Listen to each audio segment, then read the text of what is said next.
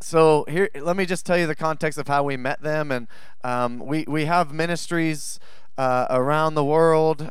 We have a church in Mexico. They were supposed to be here, our pastor's there, but they got approved, the visas got approved, and then they got delayed to being shipped in the mail. So that being said, we keep backing up their flights, hoping they'll come. So their last kind of ditch effort is Tuesday. We've flown them into Indianapolis and hopefully get their kids to camp, pick them up, and they might be here next Sunday. So Armando, we miss you. We wish you were here. So if you think about it, or could you intercede for them? Can you bless them that whatever they would have received this week or two, that they'll receive that in an impartation way through the Spirit and be just as blessed? I can't imagine the disappointment and the sadness they might be going through right now after not traveling for 7 years and having this whole plan and flights booked, Airbnbs booked, everything, and not making it. But let me tell you how we met the Augustins in St. Lucia. My wife and I, we were going to get divorced at 3 years. I was not saved. I was very selfish.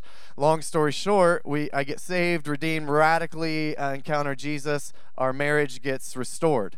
So at 10 years, at a 10-year anniversary, we renewed our vows right here. A lot of you, or some of you at this point, were here, and we wanted a second honeymoon. So I surprised Nicole with an entire wedding ceremony at like 4 o'clock or something. I brought her in the bedroom. All the dresses for all the girls and her were laid out that I had bought, I think, on eBay. They all fit. So we had a photographer, we had a DJ, it was a great time. But then we wanted a second honeymoon because we know the Lord had redeemed something really special. So for us, 10 years was special.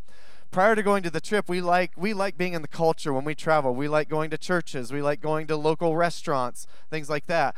So I found Kendall's church through Global Legacy, a network that we were part of each. And it was the only church on the island that was on that network. And I just literally emailed him to see what time services were. And he replied, and he said, "I've never done this before, but I feel the Lord asking you, or telling me to ask you to speak. Would you be willing to speak?" Now, Nicole and I heavy ministry. Every time I go anywhere, I'm praying for people, telling about the goodness of God. She's like, "Could we go on one trip and you just be with me? I'm asking you not to minister on our second honeymoon." I'm like, I can't make that promise, but I will be in tune to you, okay? And so anyway, we get the email, and Nicole, I show it to her. And I was like, when else would we be able to minister in the Caribbean? What do we do? She's like, let's do it. So he sends a driver. They pick us up. And it was, I think an hour drive from Castries down to Soufrière. And the most windy, hilly thing you could imagine. We had to stop. Nicole had to get air. We had to roll all the windows down so she wouldn't get car sick. It was pretty unexpected. So anyway, we get there, and you ever meet somebody, you know they're like a lifelong friend. You feel that instant connection. You feel that covenant. You feel that friendship. You're like, wow, this is like all cylinders are hitting. And that's what we experienced there. They instantly not just became friends, they became family. And we've had kids together. I think Nicole and I've been there 8 times total. This is their second time here, and this is just a connection. So when we say St. Lucia, we say our church in St. Lucia. And it's an honor to have you all with us. It's an honor to not just call you friends, but to call you family. And not just Kingdom Church family. Like, we really mean that. And don't we look alike? Come on up here, brother. We're like twins, aren't we?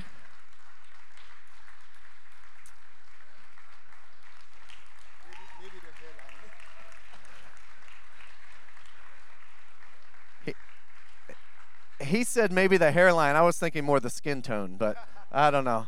But anyway, we love you guys, and you're so dear to our hearts. You're so special to us.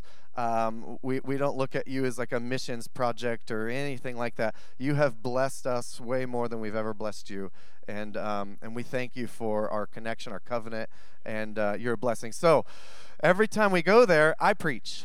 I speak.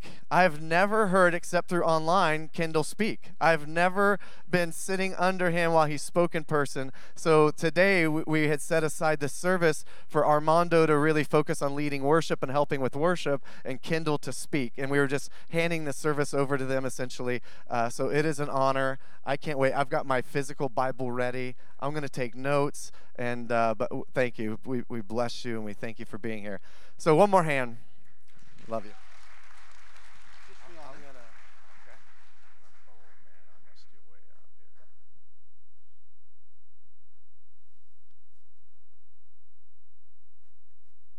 You have the power.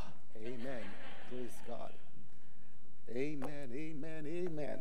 Praise the Lord. Are we there? Well, we're not there anymore. Praise the Lord. Praise God. Good morning. Bonjour. Sakafet. All right. We speak a French Creole on island, and Sakafet simply means what's up. All right? Amen. It's an unqualified privilege to be here and to have the opportunity to share and to speak and to be in your presence. Aaron gave a little part of the journey, the story, and he said something that they're more blessed by us, but that's not true. We have been far more blessed to know Aaron and Nicole and this church.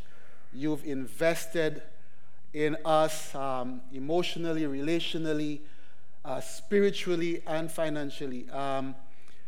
We have grown because of the connection.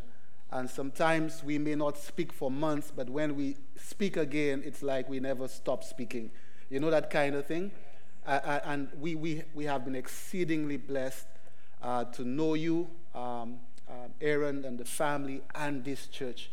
So thank you. I don't think I can overestimate our gratitude and our thanks for having connected, the Lord bringing us together. So could you put your hands together for yourself for being such good family?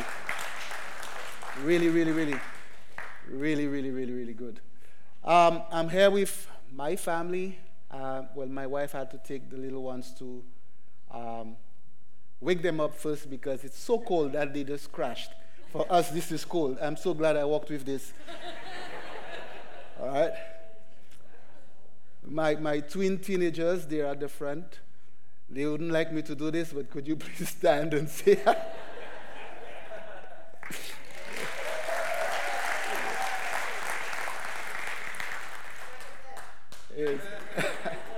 Amen. Sakafet.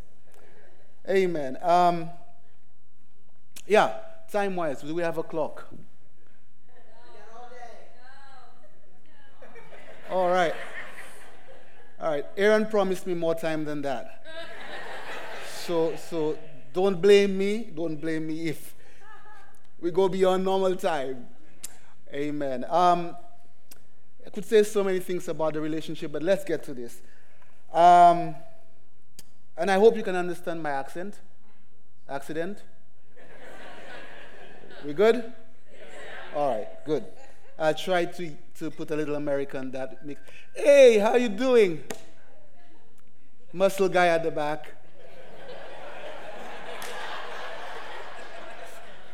Yeah, it's been a while. Good to see you. Amen. It's good to see you still carrying it for the kingdom. Amen. Yeah, I pray this word would be a blessing to you.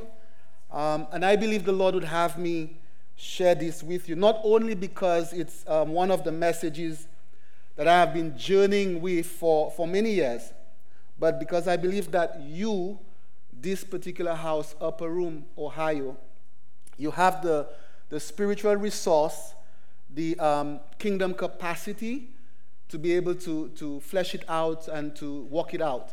And maybe even better than my own home local church is able to do at this time, because I really do believe that there is a level of maturity, experience, know-how that you carry that would help further. And maybe you're already walking in what I'm going to share, but I think that there is a call, there is a calling on this house to really represent the kingdom and the Lord in this manner.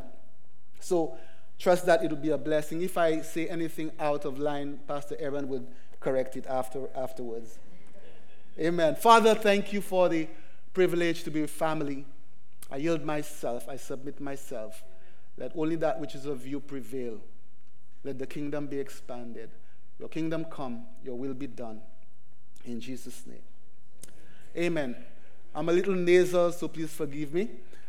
Title of the message is A Threefold Manifestation of the Kingdom of God.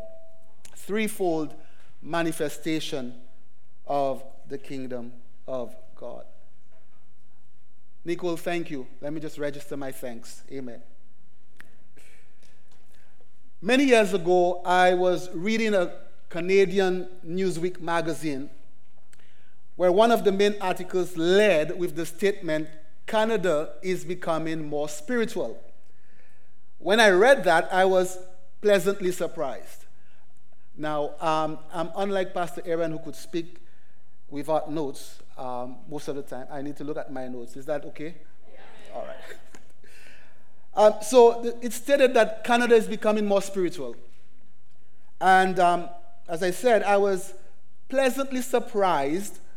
And I was like, thank you, Lord. Until I started to read through the article. It was only then I saw my mistake with the interpretation. It did not say that Canada was becoming more Christian or even more religious. It said it was becoming more spiritual. It went on to say how many people were exploring spirituality, including Islam and Sikhism and New Age and other forms of spirituality. And so this got me thinking, of all the spiritual, religious options out there, which one is the one? Which one is that is true?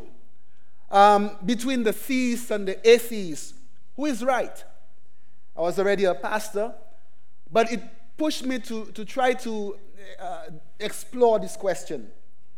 Is there a way to decide on a worldview that is both true, that is the best for human flourishing, whose God is provably supreme?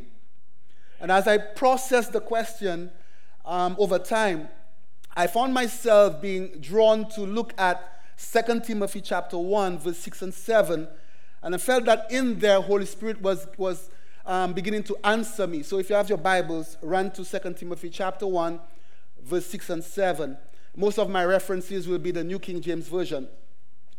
And it reads, "Therefore, I remind you," Paul speaking to his spiritual son, Timothy, he says, "Therefore, I remind you to stir up the gift of God, which is in you through the laying on of my hands." And here's the clincher, verse 7. "For God has not given us a spirit of fear, but" what? "Of power and of love and of a sound mind." As I read that, I felt that in there was an answer to what was ultimate truth and true divinity.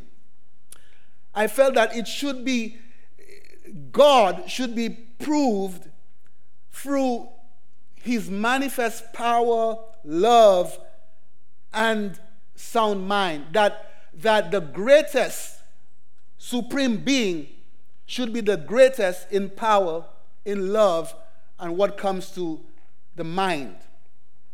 I later learned that this is one of the many triads in the Bible. And some of you would be familiar with some of those triune expressions. Father, Son, Holy Spirit. We are created tripartite, right? Spirit, soul, body. The three parts of the Old Testament in the Hebrew Bible. The law, the prophets, the writings. The three leadership roles in the Old Testament. Prophets, kings, and priests. We have the first, second, and third heavens. We have the virtues that are stated in threes. Righteousness, peace, and joy in the Holy Ghost. faith, hope, and love. And so there's this concentric three triads throughout the Bible. And as I explored it, it seemed to suggest, and many have written to, how the Lord puts three together to establish structure, systems. It speaks of certainty, and three speaks of completion. And so as I looked at that, I saw how Ecclesiastes chapter 4 and verse 12, it says, though one may be overpowered by another, two can withstand him. But watch this. A threefold cord is not easily or quickly broken. And so it keep driving home the idea that there is something about God's system of threes in the Word. 2 Corinthians chapter 13, verse 1, Paul says, This will be the third time I am coming to you. And he says, by the mouth of two or three witnesses, every word shall be established. And he is quoting and is drawing from Deuteronomy about things that should be established. Seek for a threefold confirmation, or it works together as three.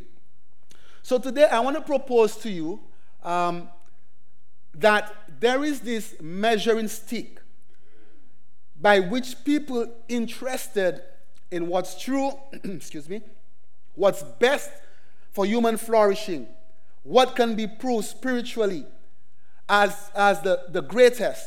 There is this measuring stick in Scripture where God is taking his reality and supremacy on these three foundations. It's not the only foundations, but these three working together: power, love, and sound mind or wisdom.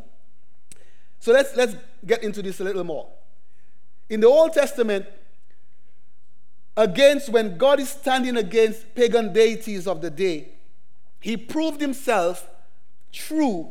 He proved himself as the way and the life and the best through manifestations of either power, either love, either revelation, wisdom, thinking, or all three of them together. He showed his power, his love, and wisdom to Israel all through the record of the Old Testament.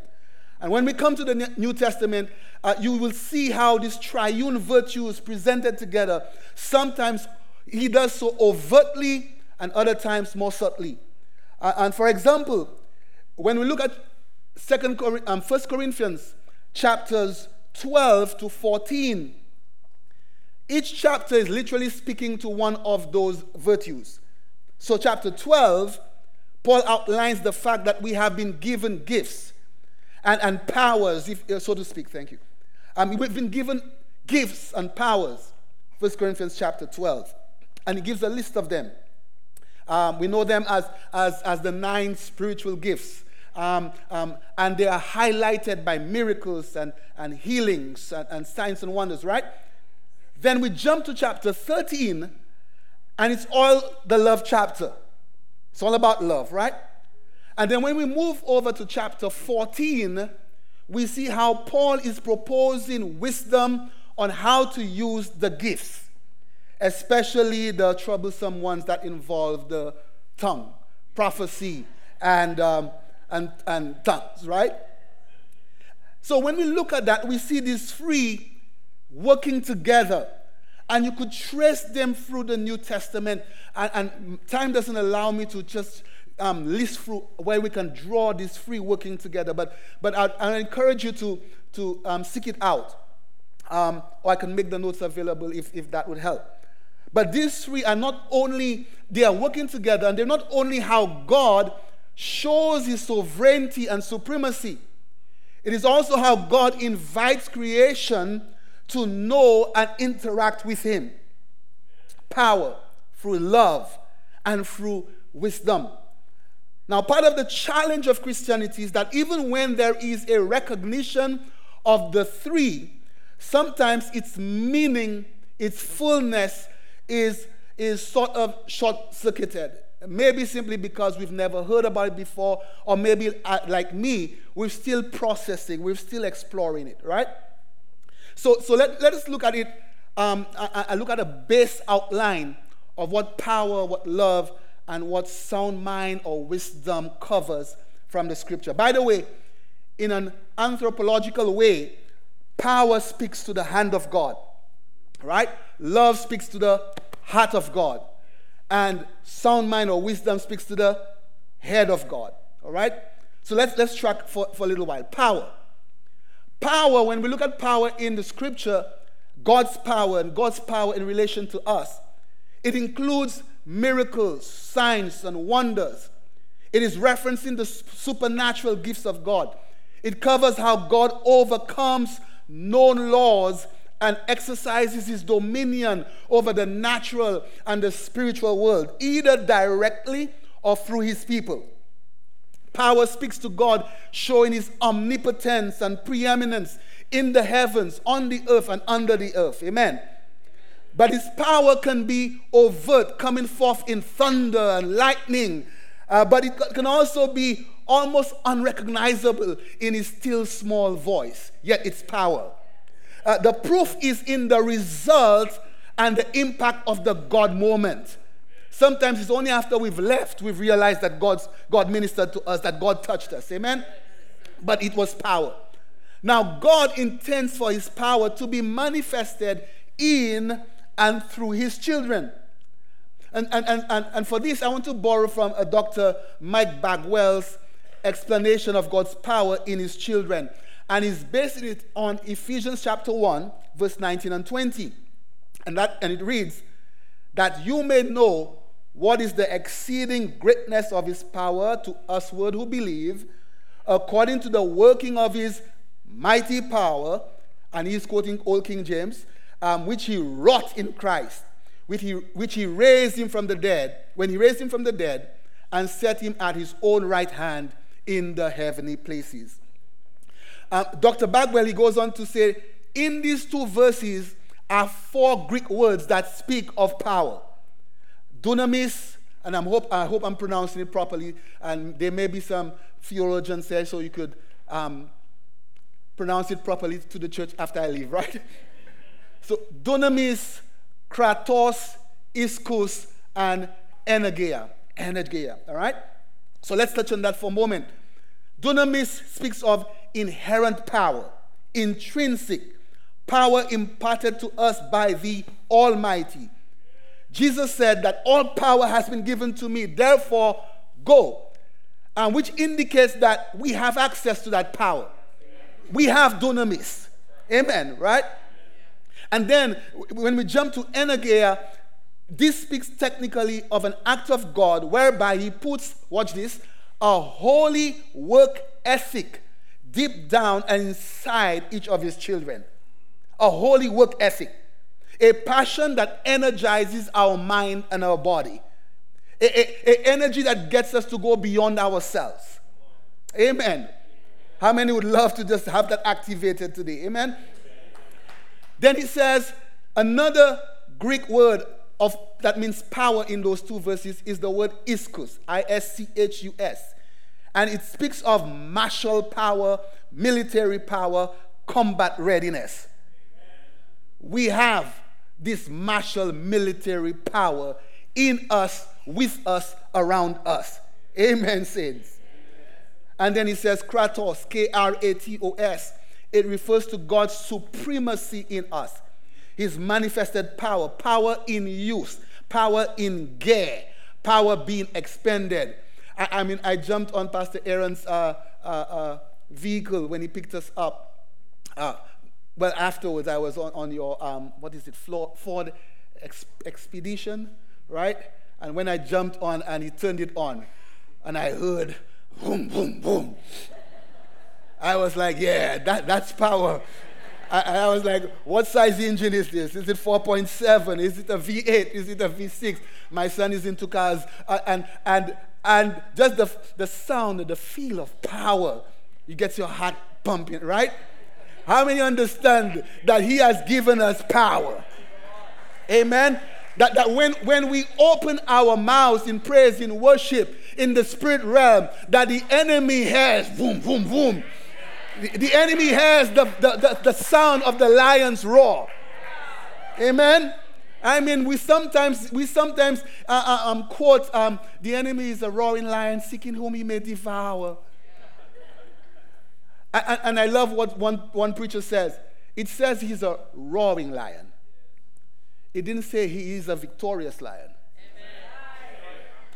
Oh yeah, he's roaring, he's making a noise, he's threatening, but he's not even the lion that is in charge of the jungle. Because there is the lion of the tribe of Judah. Amen. He is the head honcho, he is the head lion. Amen. When he steps in, the roaring lion has to back out. Amen. We have the power of God in us, even when we don't recognize it. Amen. Even when we are not aware of it. And sometimes religion dumps us down to what's already been given to us. So I love the testimonies that I hear of kids. There was one testimony I read some time ago of an 11-year-old girl that got saved, and she got saved into a right environment. Amen? One like yours. We had spoke about the supernatural and it being, real, and it's for today, and it's available. And she was on a bus, and here was this person that was steeped in the occult, and this person was exercising power in the bus. And this 11-year-old child, not knowing better, just know that she's a daughter. She just know that she's a child of the Lord, and all of this is available. And she just rebuked and cast out right there. I'm like, man, I wish I did not grow up in churchianity. Amen. I wish I didn't grow up in religiosity. That I have to unlearn certain things and I have to struggle to learn certain things. Amen. But he has given us, his children, power. Holy Ghost, the Spirit of God, Christ that dwells in us. Holy Spirit dwells in us, that raised Christ from the dead, dwells in us. And so one of the foundational pillars, one of the foundational layers of who we are called to how we are called to represent him as individuals, as a church, is through his power. Amen. And time again does not allow us to explore, but you have access. Man, I am vacillating between boldness and timidity, because of who have stood on this place. I mean, Pastor Aaron is gifted. Some of you have watched and like, whoa. And then you have persons who come in like Leif Hetland. And I'm like, oh Lord, Father, have mercy. Amen.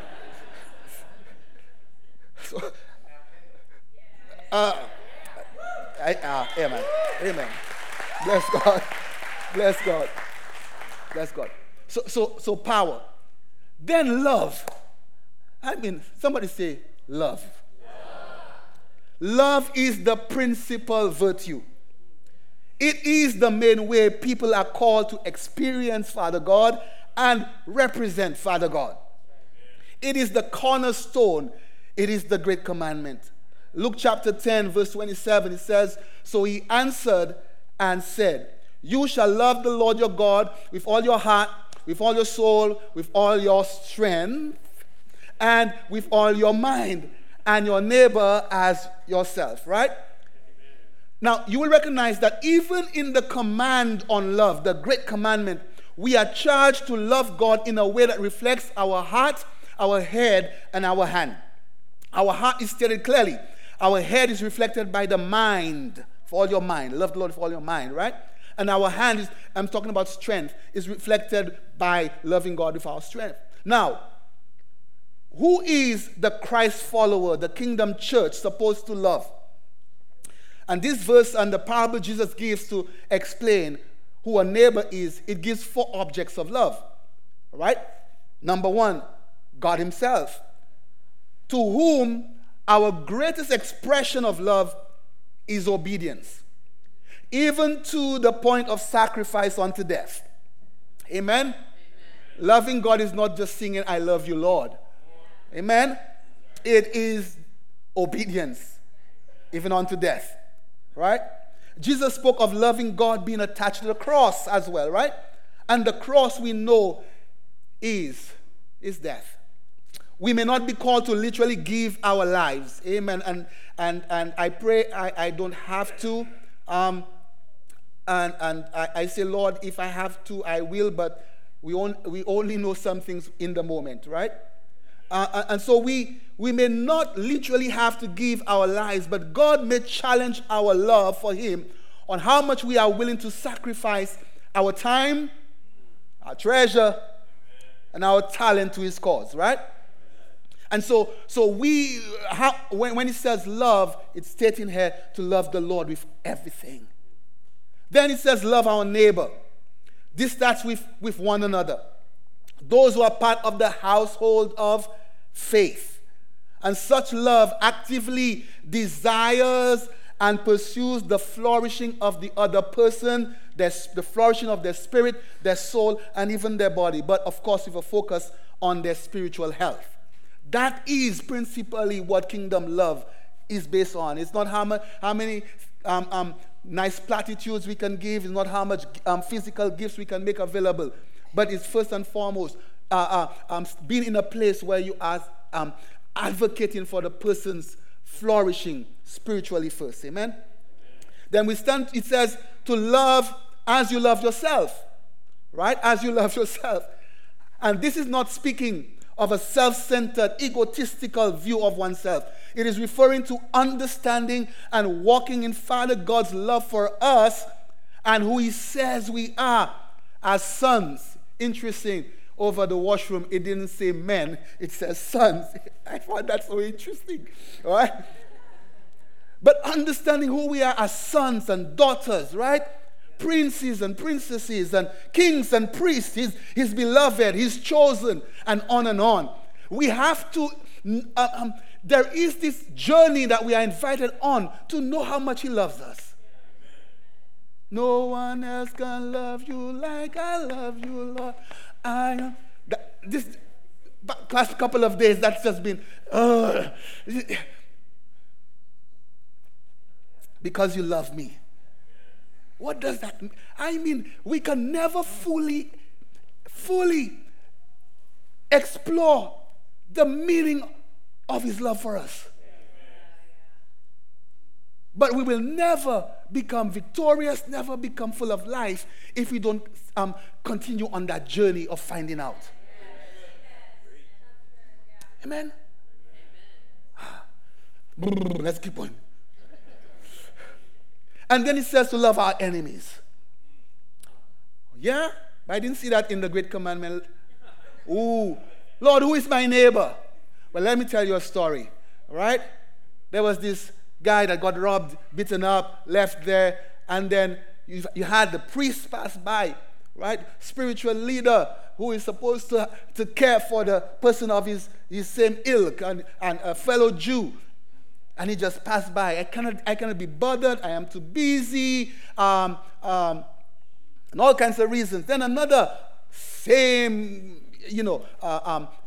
Israelite, the leader that's supposed to care, that's supposed to make time and so forth. And he just passes by. And here comes a Samaritan, colloquially considered ethnically dogs, who puts his life on the line. Because somebody might just pass by and see that, hey, a bleeding Jew and a Samaritan.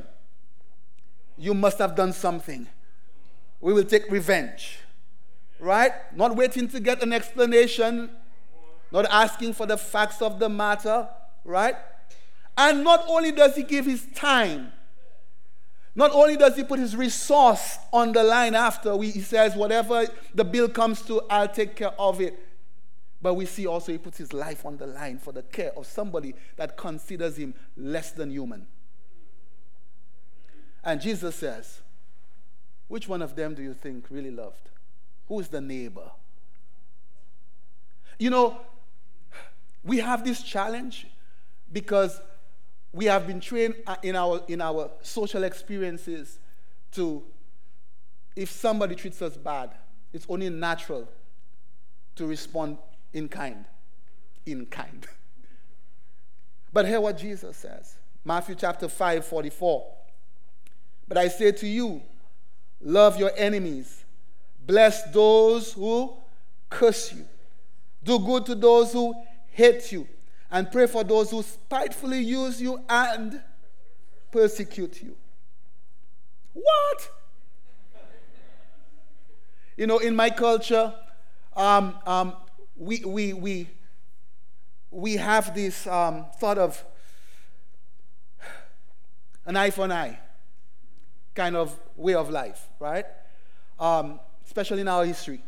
And also, even in our religious traditional upbringing, if somebody was, because we heavily come from a Catholic influence, Roman Catholic influence, and our society was heavily Christianized, right? Okay? And so, if there were people, and there were, who were involved in the occult, the reaction of those who were religious is, hey, that lady, she's a witch. She's a gade. That's a Creole expression. And either stay away from her. If you get a chance, stone her, right? Thank God I never saw that one, but it was part of the expression. And then when it came to our prayer life and our understanding as Christians, how do you treat the Obiaman, the Gade, the witch, and so forth? You pray and you say, God, kill them. You know, they're not worthy to live. They're wicked. How can they be doing things to people and taking advantage of people and all of that, right? And that is what literally was the theological presentation of how you respond. Theological? Yes. Because the Bible says, suffer not a witch to live. You know that Old Testament? And here, I'm in ministry, and very early on, I get connected to Global Legacy and watching online certain, and getting a different perspective, and I'm like, wait, for true, but the word says, love your enemies. Bless those who curse you. Do good to those who hate you. Pray for those who spitefully. Jesus, Good Samaritan, word, vengeance is mine, I will repay, says the Lord. The right of redress is his. And so here am I. Okay, Lord, I surrender to that. I pray into that. I begin to teach and process that. And now I'm in a sort of leadership role in my fellowship on the island. And I have to represent that. And I still have leaders, other pastors, some of them far more senior than I in ministry. And we have to have a debate on something so basic as the Great Commandment. Something so basic.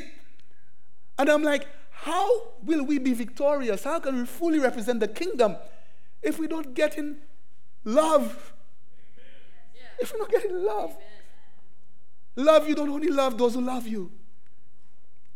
He's challenging us to love everyone. Yes. And that, of course, is not self, it's not self-expressed, it's not self-generated. It's Holy Ghost empowered. And not because it's difficult, we defer to some scripture that is no longer applicable. Jesus fulfilled the law. But we surrender to what Jesus taught, what the new covenant established. Amen? Yes. Love is how we are called to relate with God, how we are called to relate with one another, how we are called to relate with the world, and anything less is missing the essence of the kingdom.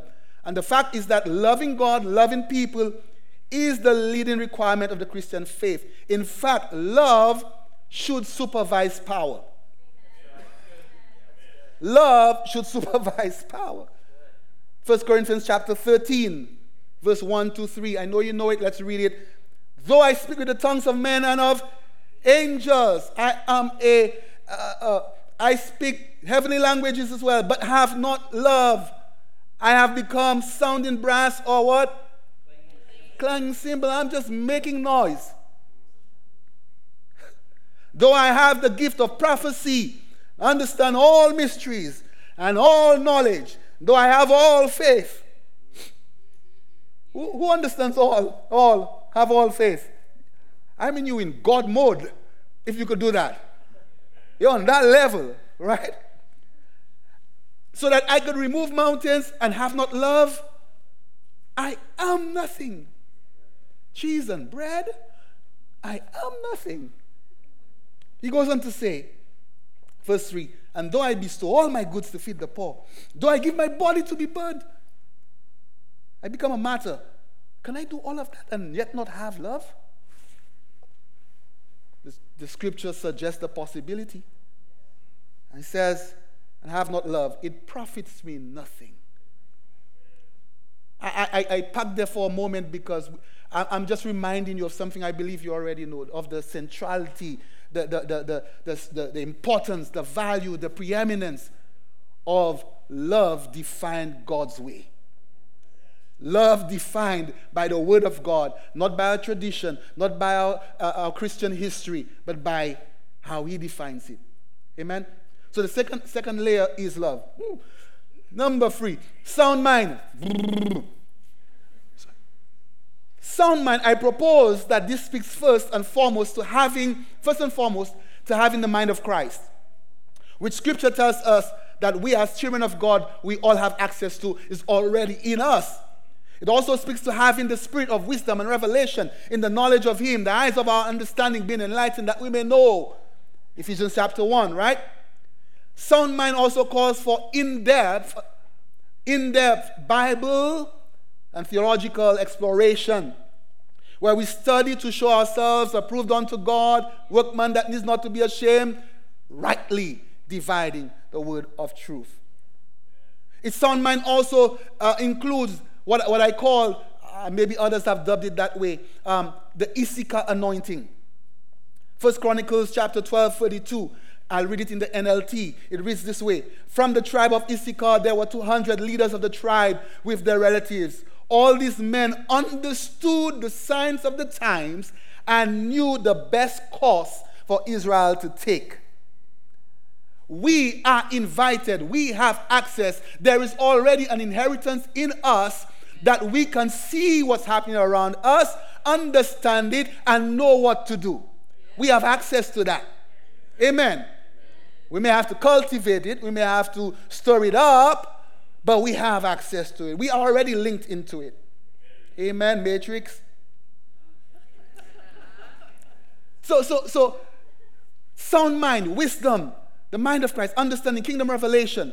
The aim is to have a relationship with Holy Spirit where He gives us eyes to see, ears to hear, and a heart to understand what is happening around us from heaven's perspective, whether it is in our family, in our sphere of our work life, our vocation, our community, our nation. You have heard of the term street smart, right? God wants to make us spirit smart. Amen. The ability to understand the natural and spiritual realm from His perspective. Sound mind. Wisdom from His perspective. Now, part of the problem with Christianity, part of the problem is that we may find ourselves as a denomination, as a local church, where we emphasize one area to the exclusion of others. We sometimes fail to explore the full gamut of the kingdom of God. Some churches are heavy on love, loving people, and see no manifest power, or at least they don't even pursue the manifest power of God. Some are heavy on knowledge, and so they have PhDs, ABCDEFGs. At the end of their names, but they struggle to understand, the basic elements of the presence of God. Some emphasize certain truths while related truths are rejected.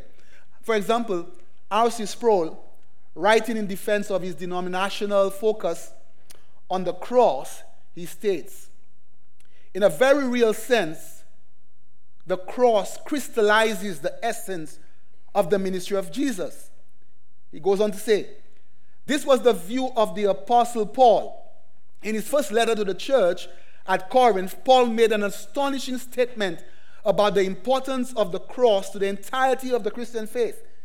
Now, he goes on to quote, and you could put it up, please, 1 Corinthians chapter 2, verse 1 and 2, right? So he's quoting here, and let me read it. 1 Corinthians 2, 1 and 2. And I, brethren, when I came to you, did not come with excellence of speech or of wisdom, declaring to you the testimony of God, for I determined not to know anything among you except Jesus Christ and him crucified. Amen. Leave that up there. He goes on to say, Paul was a man who had the equivalent of 2 PhDs in theology by the time he was 21 years of age. A man who wrote with great insight on the whole scope of theology. Nevertheless, he said that the focal point of his teaching, preaching, and ministry among the Corinthians was simply Jesus Christ and him crucified. And then the last part of quote I took from him, from R.C. Sproul, he says, Paul was saying that in all of his teaching, in all of his preaching, in all of his missionary activity, the central point of importance was the cross. Amen. End quote. Now, friends, most of us would celebrate that statement, right? And our Christian teaching and tradition causes us to say amen to that. And there is an aspect of amen to that. But the question I have is this. Was this really Paul's focus? He says, nevertheless, the focal point of his teaching, preaching, and ministry among the Corinthians was simply Jesus Christ and him crucified. Paul was saying that in all his teaching and preaching, all of his missionary activity, the central point of importance was the cross.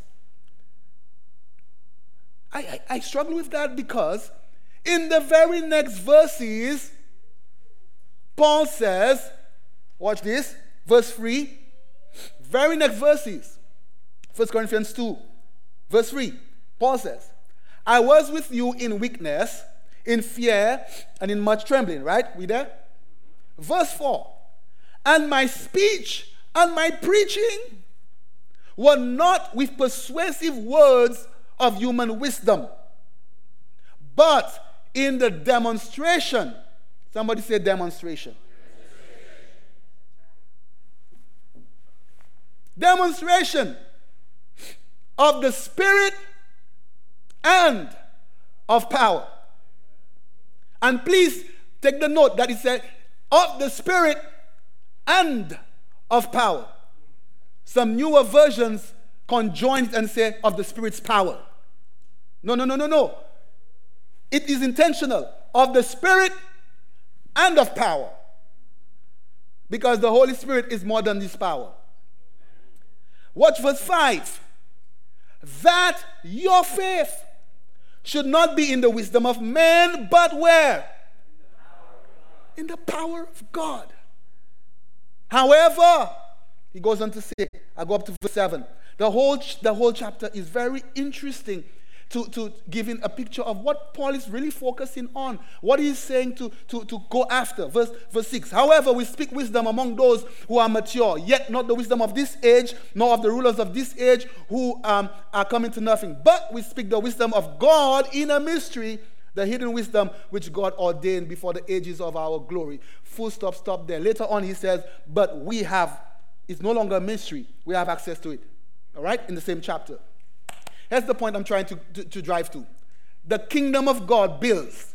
It builds on the foundation of the cross, but it does not stay there. While the cross is indeed the crux, R.C. Sproul calls it the crux, while the cross is indeed this, the cross is the pivot. The cross gave access.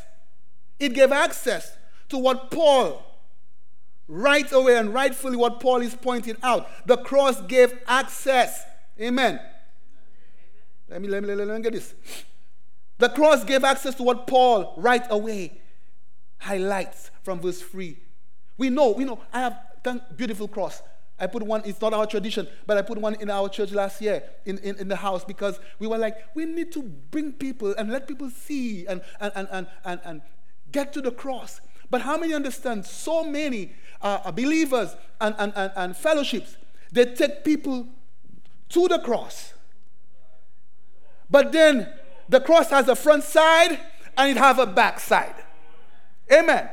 We go to the cross and we lay it at the cross and we recognize what Jesus did, his sacrifice and dying, and we thank him for forgiving us and we access his forgiveness and so forth.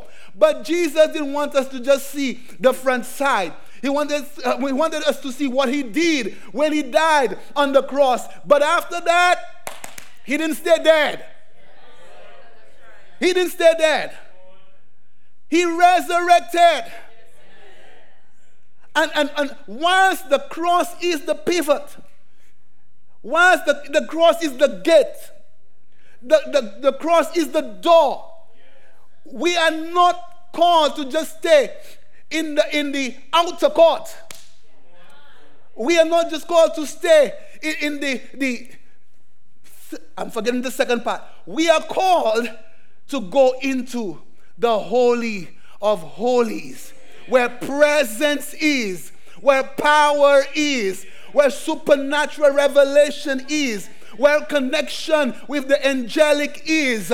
It's not just word. My preaching to you, Paul says, was not just with words, but in the spirit and of power, in supernatural, in the full expression of the kingdom of God. In fact, he makes this very strong statement, 1 Corinthians 4:20. For the kingdom of God is not a matter of talk, but of power. Woo. Okay. Say that at some churches. So while some focus on the things that the cross crucified, they fail to capture what the resurrection gives access to. Amen. We have access to the supernatural love of God, the supernatural power of God, the mind of Christ. And these are given for the purpose of strengthening our faith, building our faith, but also to represent God. Represent God as the ultimate source of life, light, truth, and reality. The whole body. So when it comes to who, all the options, all the choices. Who is the ultimate? Who is God? I want to suggest to us that God, one of the ways he chose to answer that question is by manifesting himself with power, love, and that which is sound mind, wisdom, revelation, that whole area. Trying to see the time. Here's what. I'm coming to a close. I don't know if you do that in your tradition. I've tried to break it off me, but in our tradition, we have like 3 or 4 closes. Amen. You know? but I won't do that. I won't do that to you. What's that? Welcome. You know? No. And we get heavily influenced. We get heavily influenced by the North American black culture and the African culture. In fact, when years ago, when I started exploring worship, Bethel, Hillsong, before that, you know, Stephen Curtis Chapman and so forth, I was called, we were called the white church. And we're like, this boy has a problem. Today, all over the island and beyond, we worship, we have blended worship from reggae to soca to Hillsong, right? Amen. But you know, the black North American and African does still have its way. So if I give into that side, I could go like, and I'm coming to a close. Amen.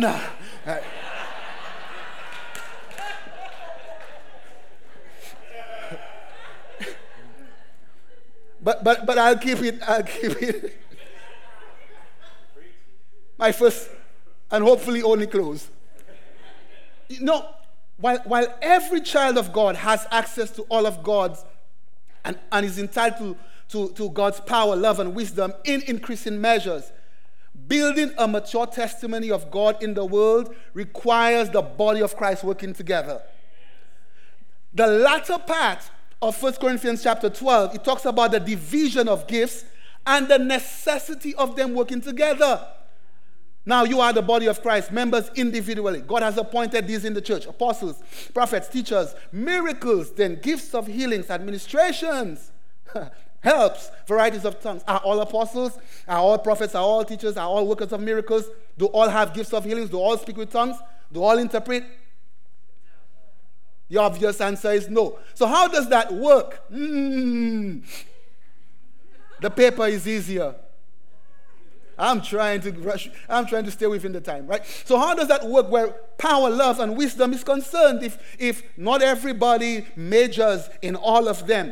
That's the answer. Every believer does experience and has access to God's power, love, and mind as graces, and can grow in the experience of those graces. On the other hand, what seems to happen is that the Holy Spirit would gift each believer, just speaking about the three, to major in one of these and minor in the others as ministry representations. So the purpose of that major is to bring it to the body of Christ so that as the body, we strengthen each other and also build, use it to build his kingdom. Amen? And so once all of us can flow in the power, love, and wisdom of God, there's an area that he wants you to major in, to focus in, right? And if a situation needs you to work, let's say healings is what the Lord has you, but there's a need in a place and he can find nobody else, he can easily use you. Amen? All right? But it shows us the value and the need for the body of believers. The superstar, I have everything and need no other, is a lie. So how do we activate and grow in the PLW triad? I call it PLW. Time doesn't allow, but here's a summary. I believe two of the keys can be found in back-to-back verses. Watch this. The last verse of 1 Corinthians 13 and the first verse of 1 Corinthians 14. Talk about how the Lord just fit things, 1 Corinthians 13, the last verse, Paul says, and now abide faith, hope, love. Watch this. These three, right? But the greatest of these is love. As a summary, take this for you to process, chew on it, throw away the bones. I don't think it has much bones, but faith, hope, and love. I believe this is the inner posturing of the soul that we need when approaching God's manifest power, love, and wisdom. Amen. The inner posturing of the soul. Faith, hope, love. And time again does now to break what faith applies and what hope means, right? The inner posture. And then you jump to the very next verse, and we know that the scriptures were not written in blocks of chapters. So the very next sentence Paul was writing, he says, pursue love and desire spiritual gifts, but especially that you may prophesy. Pursue. Earnestly desire. And I see this as the visible actions that proves that one values the power, love, and wisdom of God in and through their lives. If we value it, his power, we value his love, we value the mind of Christ, then it would mean that we pursue. We earnestly desire. We go after. Not with anxiety, not with begging. My tradition, maybe some of you, begging, please God, please God, please God. Until recently, I probably learned that, I'm probably from Randy Clark somewhere. Hey, he loves you. He's the good father. He's the ultimate father. He wants you to have, it is his good pleasure to give the kingdom. And that should have been a lesson that I should have learned from my embryonic years as a believer. 2 years into my walk with the Lord. It's been 30 years now. 2 years into my walk with the Lord, a visiting minister from the States came, and the Lord was using him. He was gifted in somehow leading environments where people got baptized in the Holy Spirit. And man, I was a youth leader, And I saw the young people, they got filled with the Holy Spirit. And I'm there. And 2 o'clock in the morning, we have to go and drop some of them at their home, right? And they're drunk. And the second time he visited, again, it's happening. And I'm hungry. Pursue, earnestly desire, right? I'm hungry. And myself and a couple others dropping home, and I'm quarreling with God. That's not fair. How they get in and not getting? And here's a stupid statement. And God, when they have questions about the Bible, me they asking. Like, duh, what does that qualify for anything, you know? I remember a Wednesday, I say, I'm fasting today. I'm fasting. And then that night, I got filled with the Spirit. But here's the point. He came and he says, okay, all those. Before he finished, asked what the question. All I heard was, all those. He finished his sermon, all those. People said I pushed them out of the way. I don't remember. I got to the front. There were 7 of us when I looked. And I'm like, I didn't know if it was an altar for salvation, whatever. Thankfully, he said, for being filled in the Holy Spirit. He says, do you know he's a father? Do you know it's his pleasure to give you the kingdom? Do you know he says it's a gift? Yeah. He's already given it. So what do you do if it's given and it's a gift and he's a good father and he wants you to have it? I should have learned my lesson about resting even whilst I'm seeking. I should have learned that. Forgot for over 20 years. And so when he said that, he says, well, go ahead. Father, in the name of Jesus, please bless me. Oh God. And he says, stop. You're saved, right? You're a child of God, right? You understand it's a gift, right? It's already given. He wants you to have it. It's already given. What do you do when you have been given a gift? It's been handed to you. What do you do? You receive it. And when you receive it, what do you say? What do you do? You say, thank you. Well, go ahead, receive it. Say thank you. Good. And I was like, that makes no sense. But you're hungry. When you're hungry, you do almost anything, right? So I'm there. Thank you, Lord. Thank you, Lord. Thank you.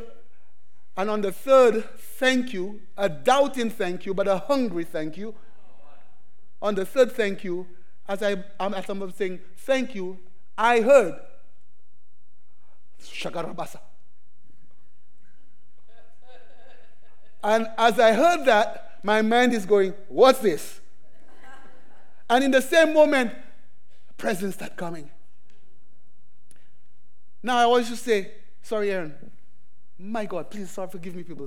I always used to say, you see all of, in our culture, black preachers, hallelujah, praise the Lord, receive. My goodness, you're limboing because you have to fall. Right? So I always used to say, I want nobody to touch me, nobody to throw me down. Right? Thank God he did not even go about, right? Because I had this, it had to be God. And so, once Hashabakaraba or presence start coming, and then I start feeling myself going. We had railings back then, right up there, because of course back then, this is the Holy of Holies, you can't just walk, right? So we had railings and drapery. So I feel myself going back. And presence coming. Words coming. And I was like, in the same moment of going like, nobody throwing me down.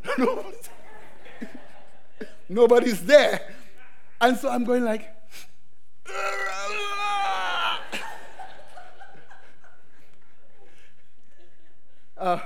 Neo Matrix, right? So I'm grabbing, and my friends tell me that I landed so hard that my head dented the concrete.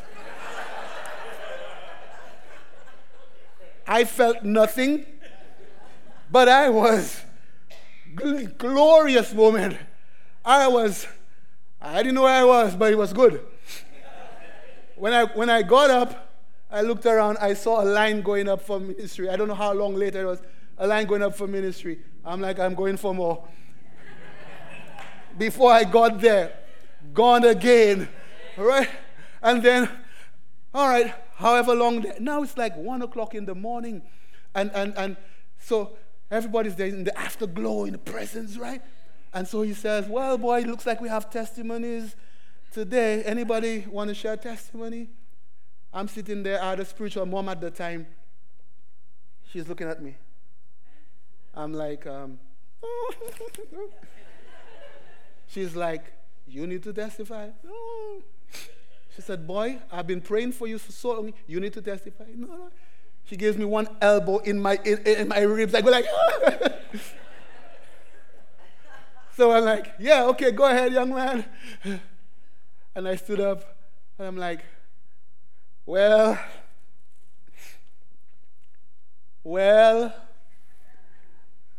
now I know what I want to say. It's formulating in my mind, but every time I open my mouth, well, now I'm confused. I'm trying to speak, and I'm going like, well, and now it's like 1:30 in the morning, and old Sister Law, who probably now in her 90s, back then, well, she was not 90 back then, but now it's probably in the 90s, she started laughing. And all of a sudden, there's an eruption of laughter in the church, 1:30 in the morning. And we were just like, I don't know, for the next hour, people are just slaying and laughing, and we're just there. And the Lord ministered. I don't know why I had to go there. It was not part of that. But let me try to go back to this. What is his gifts? He passionately is offering it. And his gifts include his power, his love, his mind. And he wants us to have it. And we'll never fully explore it, never fully capture it, but he wants us to increasingly get into that.